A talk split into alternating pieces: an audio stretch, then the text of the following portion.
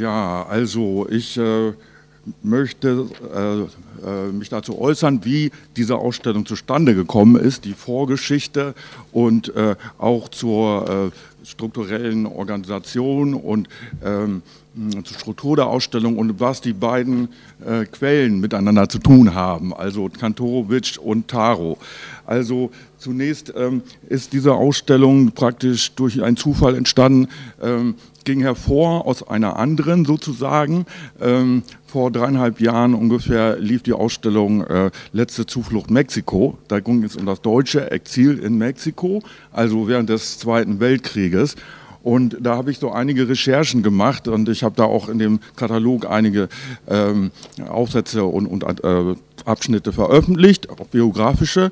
Und äh, bei dieser Recherche habe ich im Kantorowitsch Nachlass in der Staats- und Universitätsbibliothek Hamburg ein Konvolut von bisher weitgehend unbekannten Bildern äh, gefunden. Die hatten noch nicht mal eine Signatur. Ähm, einige waren schon erschienen in diesem Buch hier von Kantorowitsch, äh, ursprünglich 1938, in Spanien noch erschienen. Ähm, äh, das Chapayev, Bataillon Chapayev, das Bataillon der 21 Nationen. Und ähm, dieses Buch ist später dann noch in der DDR neu erschienen. Äh, und ein paar von diesen Bildern sind auch in diesem Buch, aber äh, dieses Konvolut hatte hunderte von, von äh, Fotos. Und ähm, daraus habe ich also die Bilder, die Sie hier sehen können, mit schwarzen Rahmen. Das ist Kantorowitsch Nachlass, silberner Rahmen ist Gerda Taro. Äh, die Fotografen sind unbekannt. Äh, Kantorowitsch hat sie gesammelt, um eben dieses Buch herauszubringen mit vielen Bildern. Er hat nicht alle Bilder genutzt. Und äh, das ist jetzt nur eine Erweiterung praktisch. Äh, ich habe die gezielt ausgesucht, auch thematisch. Und ähm, Kantoro, warum Kantorowitsch und Taro? Ähm, da besteht ein ganz enger Zusammenhang.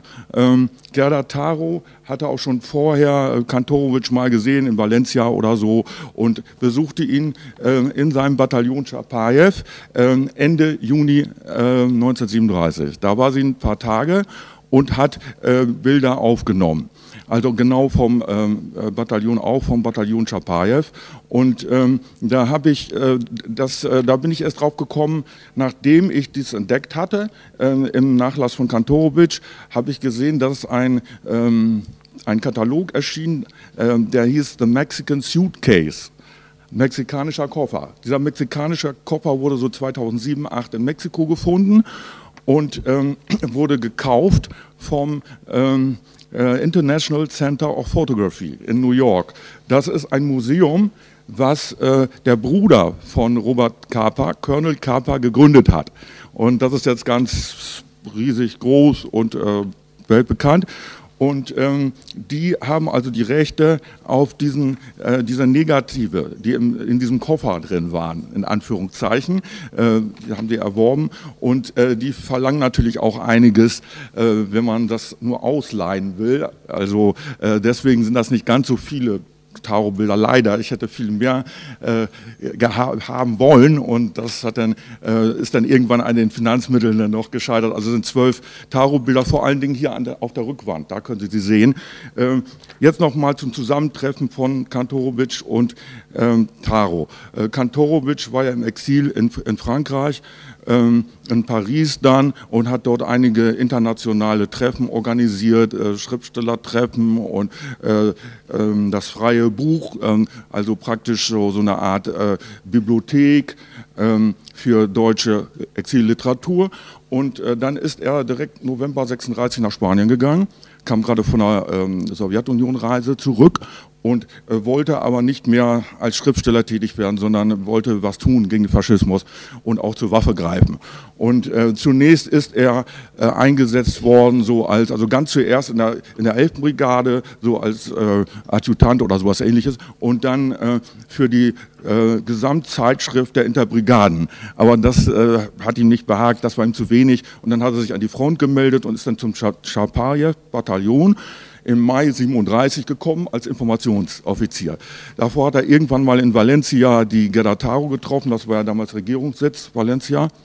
Und ähm, ja, aber nur so gesehen, so ganz oberflächlich. Und dann kam Gerda Taro mit ihrem äh, mit ihrem Partner, mit ihrem Lebenspartner äh, Robert Capa, den sie ja schon auch im, äh, äh in Paris kennengelernt hat und äh, der ja auch so dieses Fotohandwerk beigebracht hat im Wesentlichen und äh, besuchte dann das Bataillon. es ist auch ein Bild hier zu sehen, wo Capa, wo Capa drauf ist.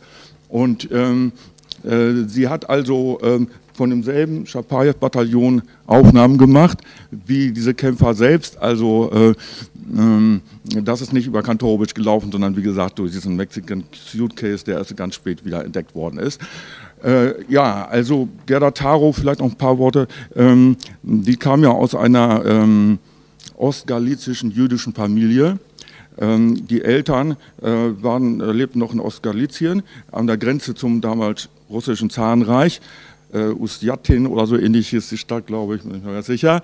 Ähm, und die sind dann nach der Jahrhundertwende 1900 äh, in die Stuttgarter Gegend gezogen, nach Stuttgart. Und dort ist Gerda Taro auch geboren und äh, zur Schule gegangen und dann äh, ist sie mit ihrer Familie nach Leipzig aus äh, wirtschaftlichen Gründen und äh, ist dann auf eine Oberschule gegangen und dort hat sie schon äh, politisch aktive Menschen kennengelernt, ähm, Schüler und ist auch in so einem sozialistischen Schülerbund eingetreten und ähm, hat eben diese Aktionen gemacht, was äh, Frau Dr. Enkelmann schon gesagt hat und ähm, wurde festgenommen, das darf man auch nicht vergessen, also schon im äh, Frühjahr 33 und kam nur aus dem Gefängnis raus äh, durch Intervention des polnischen Konsuls, weil sie polnische Staatsangehörigkeit äh, war wegen ihrer Eltern und äh, dann hat sie schon gemerkt, dass das Deutschland äh, nun wirklich absolut keine Sicherheit bietet. Und genau wie ihre beiden Brüder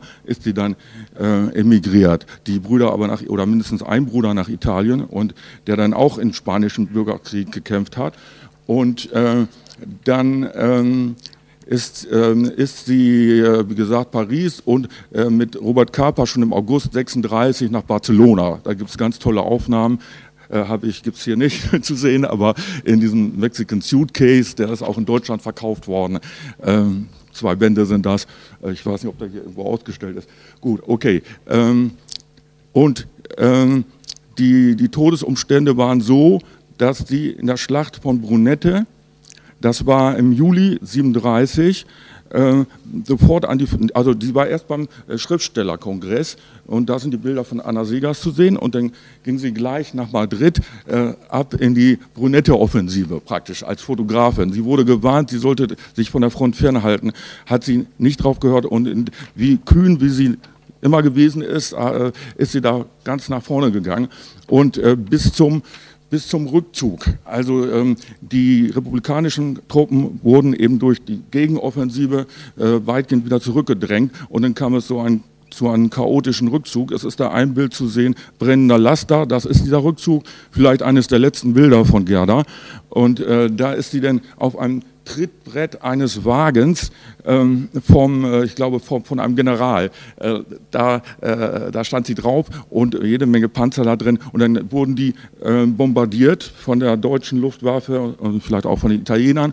Und äh, da brach das Chaos aus und äh, ein ja, äh, die, die Autos kamen von, vom, vom Weg ab, sie flog, flog von dem Trittbrett runter und ein Panzer überrollte sie.